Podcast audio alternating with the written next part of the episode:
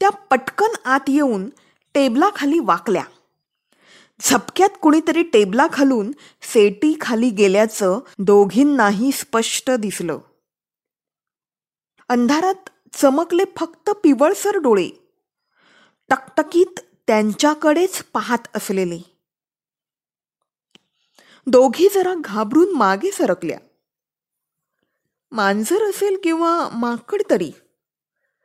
त्या सेटी खाली वाकणार इतक्यात सतीशराव जागे झाले.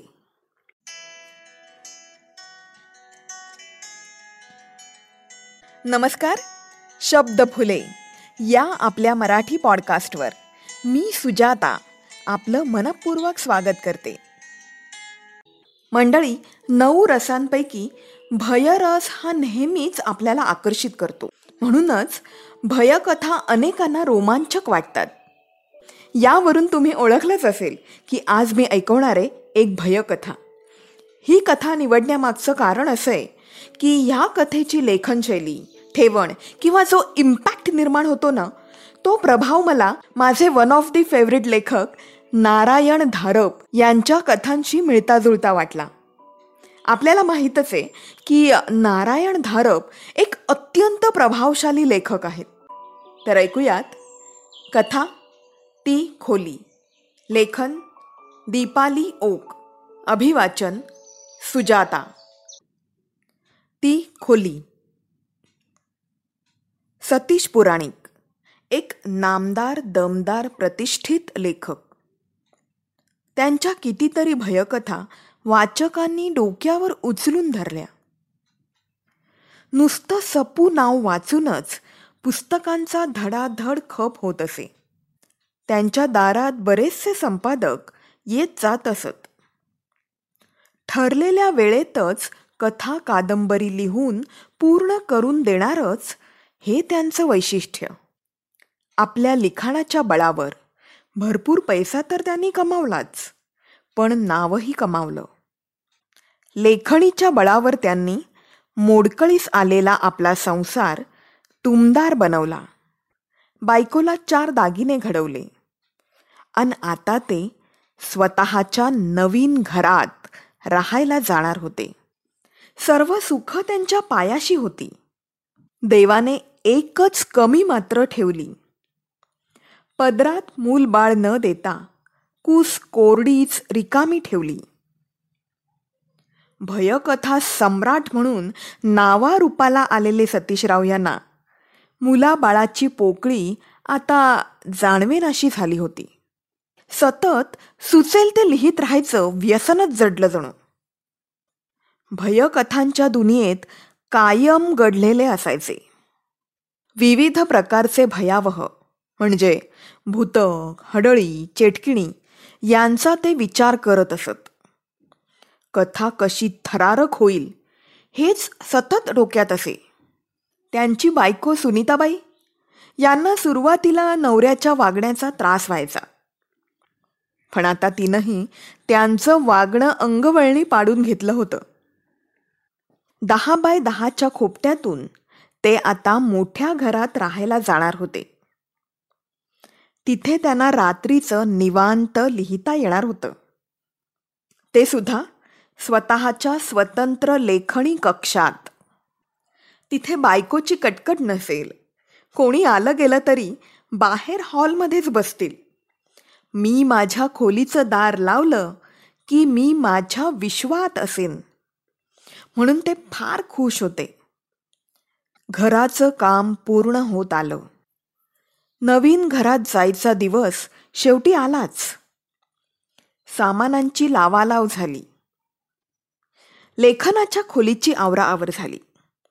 मोठ्या लाकडी कपाटात पटकन दिसेल अशी हर प्रकारच्या भयकथेची प्रत्येकी एक एक प्रत करीत बरीच पुस्तकं मांडली गेली.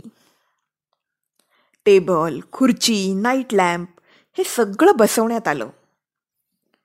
तिथेच कोपऱ्यात एक व्यक्ती झोपू शकेल असा बेड म्हणजेच सेटी ठेवली होती. लेखनाची खोली छान सजवली गेली आहे पण उजेड फारच कमी असल्याचं जाणवू लागलं.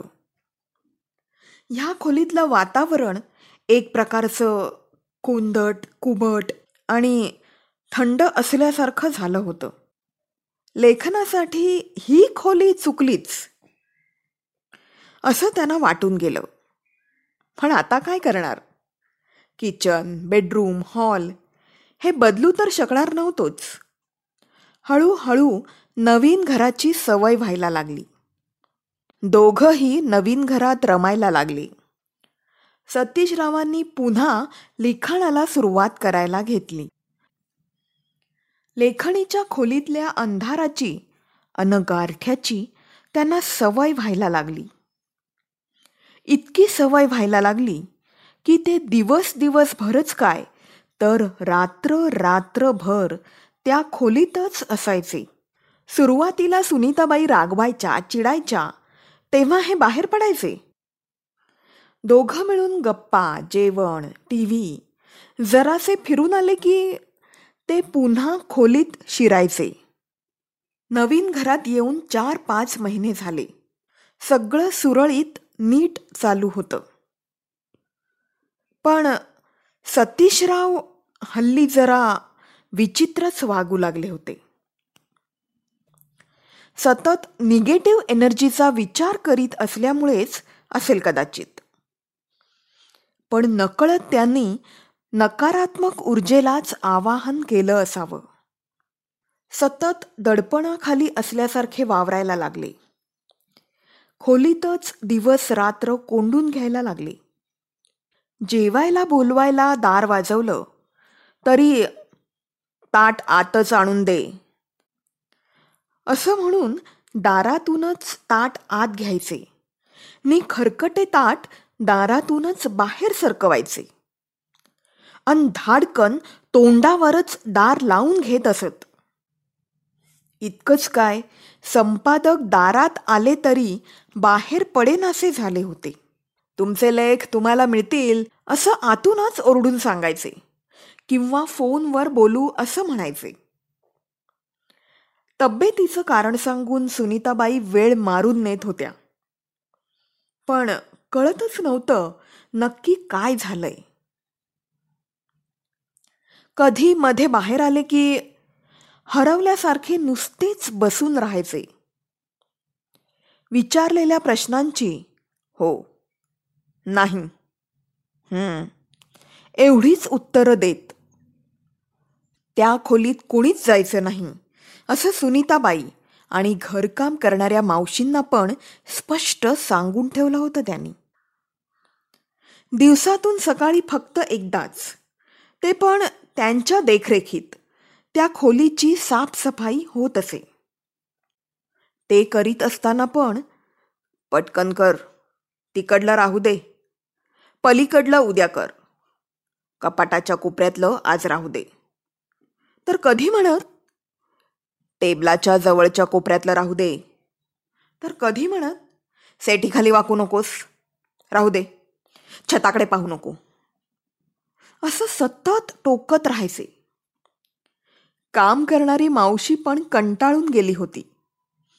आणि मनात भीती सुद्धा होती.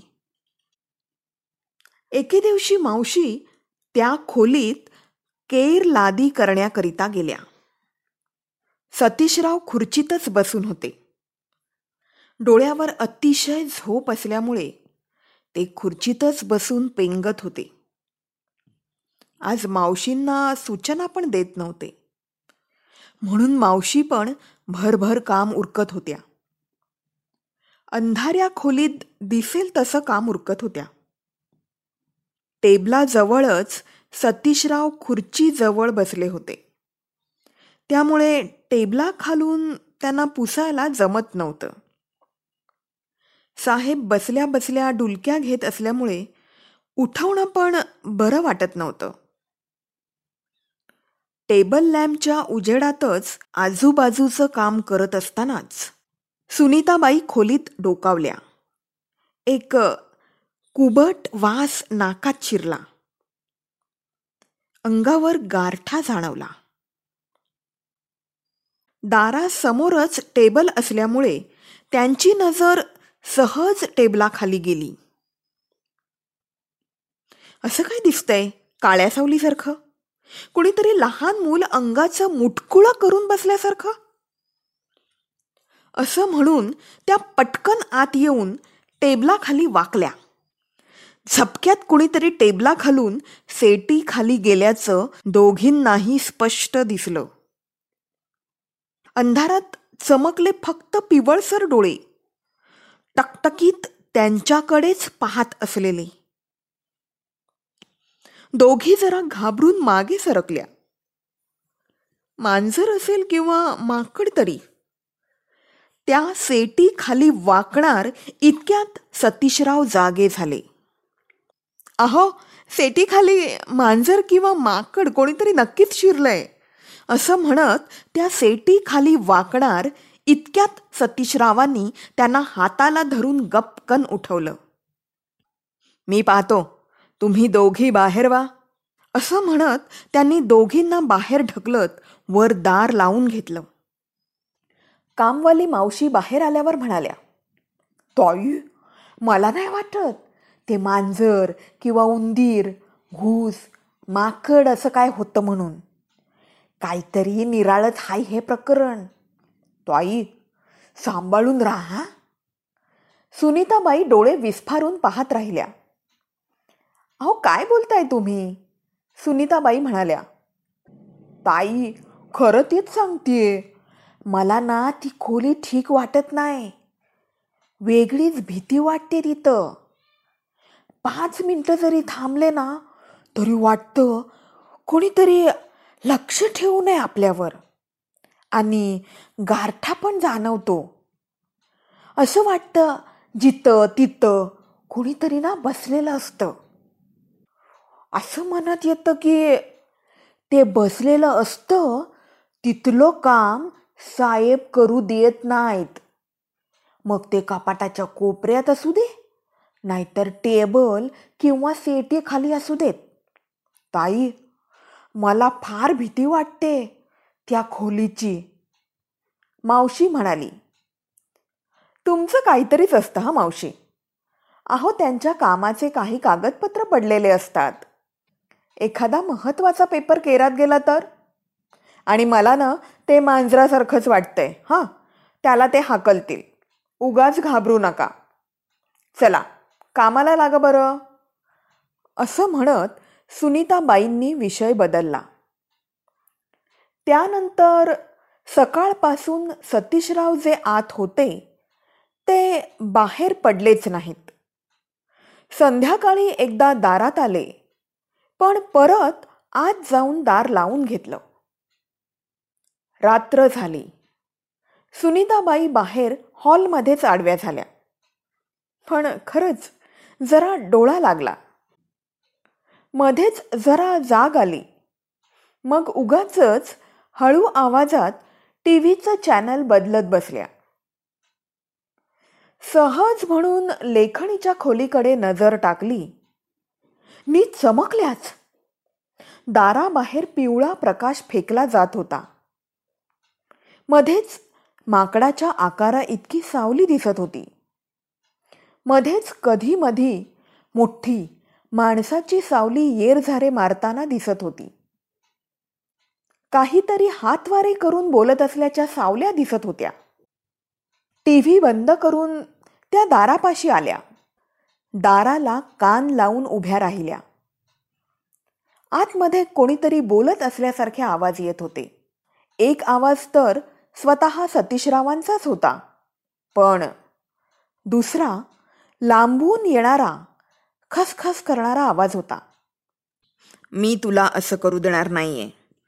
तिचा वापर मी ह्यासाठी होऊ देणार नाही. तू घरात राहायला जागा मागितलीस. मी दिली नव्हती. धोक्यानं तू हो वदवून घेतलंस.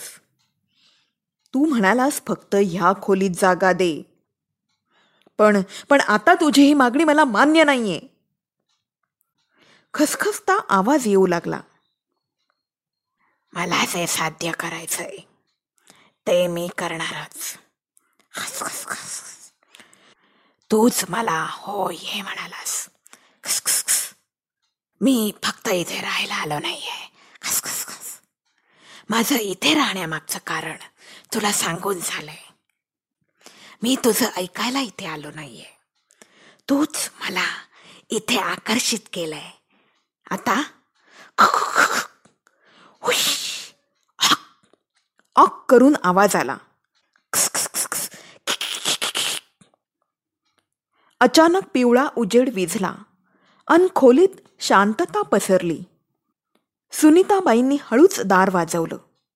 अहो कोणाशी बोलताय? दार उघडा मला आत येऊ द्या. आतून आवाज येतो. अगं नवीन लेख लिहितोय. अ, तू नीज काही नाही. सकाळी जरा उशिराच सुनीताबाईंना जाग येते. त्यांना दिसतं सकाळी सकाळी स्वतः सतीशराव बाहेर चहा घेऊन येत असतात. अगदी हसत ते सुनीताबाईंना गुड मॉर्निंग म्हणत चहाचा कप त्यांच्या हातात देतात. चल आवर. आज बाहेर चक्कर मारून येऊ. असं म्हणतात. माझा आजचाच दिवस काय? तर पुढील आठ दिवस फक्त तुझेच. मी जरा लेखनाला सुट्टी द्यायचं ठरवलंय. यापुढे जमेल तसा माझा वेळ मी तुला देणारच आहे. पण हे आठ दिवस तर नक्कीच असे देईन की तू कायम आठवणीत ठेवशील. सुनीताबाई त्यांच्याकडे पाहतच राहतात. मनात विचार करतात मग काल जे पाहिलं ऐकलं ते माझं स्वप्न तर नव्हतं? की झोपेत झालेला भास? कालचा विचार झटकून त्या पटापटा आवरायला लागतात. आज त्या फार आनंदात असतात. आवरून झाल्यावर सतीशराव लेखणीच्या खोलीला बाहेरून कुलूप घालतात. दोघे बाहेर पडतात. जुने दिवस परत आले असं म्हणत सुनीताबाई मोहरून जातात. रात्री घरी परतल्यावर सतीशराव सुनीताबाईंच्या बेडरूममध्येच निसतात. रात्र तरुण होत जाते. बरेच दिवस सतत सतीशराव सुनीताबाईंसोबत मजेत दिवस घालवतात. अन रात्र सुद्धा. पुन्हा सगळं सुरळीत चालू होतं. आठ दिवस मजेत जातात. फक्त त्या लेखनाच्या खोलीतला कुबट वास आणि गारठा सोडला तर सगळं मस्त सुरू असतं. मग एके दिवशी सकाळी जाग आल्यावर सुनीताबाई पाहतात सतीशराव दिसत नसतात. त्या लेखनाच्या खोलीजवळ येतात पण दाराला कुलूप पाहून मागे फिरतात. इथेच कुठे बाहेर गेले असतील? असं म्हणून त्या आवराआवरी करायला घेतात. दार वाजतं. बहुतेक सतीशराव आले म्हणून दार उघडतात. दारात मावशी असतात. मावशींशी गप्पा मारता मारता कामं सुरू असतात. ताई खोलीची चावी द्या. सफाई करायची आहे. मावशी म्हणतात. हीच वेळ खोली तपासायची म्हणून त्यांचे डोळे चमकतात. पटकन मुख्य दार लावून त्या चावी शोधतात. पण चावी सापडत नाही. मावशीला सोबत घेऊन कुलूप तोडतात. खोली रिकामीच दिसते. पण खोलीत गारठा जाणवतो. कोंदट कुबट वास नाकात असह्य होत असतो. एखादा प्राणी मरून कुजावा असा घाण वासाचा भपकारा येतो. सुनीताबाई कपाट शोधतात इकडे तिकडे शोधतात. एक डायरी टेबलवर पडलेली दिसते. त्या ती उचलून घेतात. वास कसला येतोय हे काही कळतच नसतं. मावशींना केर लादी करायला सांगून बाहेर बसून त्या डायरी वाचू लागतात. प्रिय सुनीता ही डायरी तुझ्या हातात पडेल तेव्हा कदाचित ह्या जगात मी नसेन. तुला हा कोणत्या तरी पुस्तकासाठी लेख वाटत असेल. पण विश्वास ठेव ग माझ्यावर. ही माझ्या बाबतीत घडलेली सत्य घटना आहे. जेव्हापासून आपण ह्या घरात राहायला आलोय ना तेव्हापासून लिखाणाच्या खोलीत काहीतरी विचित्र घडत होतं. सुरुवातीपासून सांगायचं म्हटलं तर मी रात्रीचा लिखाण करीत होतो. अचानक पुस्तकांच्या कपाटात भूकंप व्हावा तसे ते हादरू लागले. नजरेसमोर अंधार पसरत गेला. पुस्तकांवर असलेल्या वेगवेगळ्या चित्रांचं एक वलय तयार होत गेलं. मुखपृष्ठावरील सगळी भयानक चित्र एकमेकात मिसळायला लागली. भयानक चित्रांचा एक मोठा गोळा तयार झाला. त्या त्या गोळ्याला असंख्य हात पाय कान डोळे होते. पिवळा प्रकाश सोडत तो गोळा स्वतःभोवती गोल गोल फिरू लागला. खसबस खसबस आवाज ऐकू आला. भीतीनं माझ्या तोंडून हो! असा आवाज निघाला. आणि झपकन तो गोळा सेटी खालती गेला.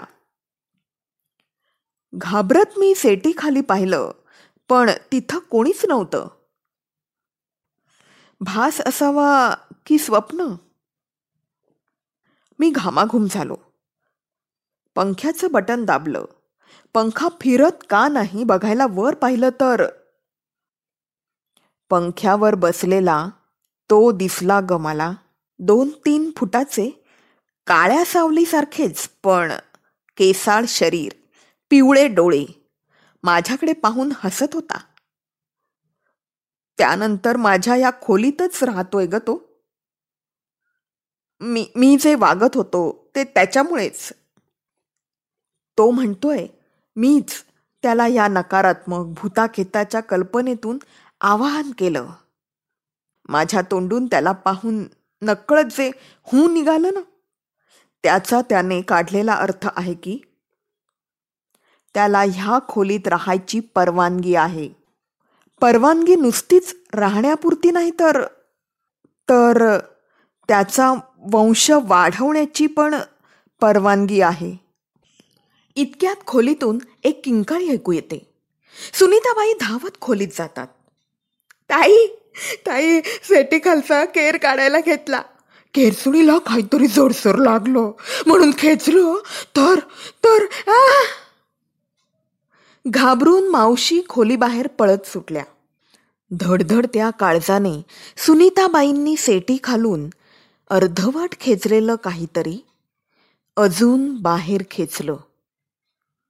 डोळे भीतीने पांढरे पडले. समोर समोर एकही हाड नसलेलं रक्त नसलेलं फक्त माणसाच्या आकाराच्या मांसाला सदरा लेंगा चढवावा तसं शरीर किंवा शिकार केलेल्या वाघाचा गालीचा अंथरावा तसेच सतीशराव सेटीखाली पडलेले होते. नरक्त नहाड. हाडं दिसत होतं फक्त चप्पट झालेलं शरीर. सुनीताबाई पण पळत बाहेर येतात. तो वर घरकाम करणाऱ्या मावशींनी कोणाला तरी बोलावून आणलेलं असतं. ते काका आत जाऊन पाहून येतात. एव्हाना सगळे आजूबाजूचे जमा होतात. इतके दिवस नवरा घरात मरून पडलाय. या बाईला पत्ता कसा नाही? अशी कुजबूज सुरू होते. सुनीताबाईंना तर वेड लागायची पाळी येते. अहो अहो काल रात्री तर आम्ही एकत्र होतो अगदी एका बिछाण्यात. आठ तास हो फक्त आठ तास मला ते दिसले नाहीयेत. म्हणजे रात्रभर फक्त. डायरीत लिहिलेलं सुनीताबाईंना आठवतं. त्यांना गरगरायला लागतं. ही डायरी तुझ्या हातात पडेल तेव्हा मी ह्या जगात नसेन. म्हणजे? म्हणजे मग? गेले काही दिवस मी कोणासोबत होते एकत्र? अचानक त्यांनी आठ दिवस लिखाणाला सुट्टी का घेतली? तू जो म्हणालास. मी फक्त इथे राहायला आलो नाहीये. वंश? पिढी? वारस? दिवस राहिले तर? की की- की दिवस राहावेत म्हणून?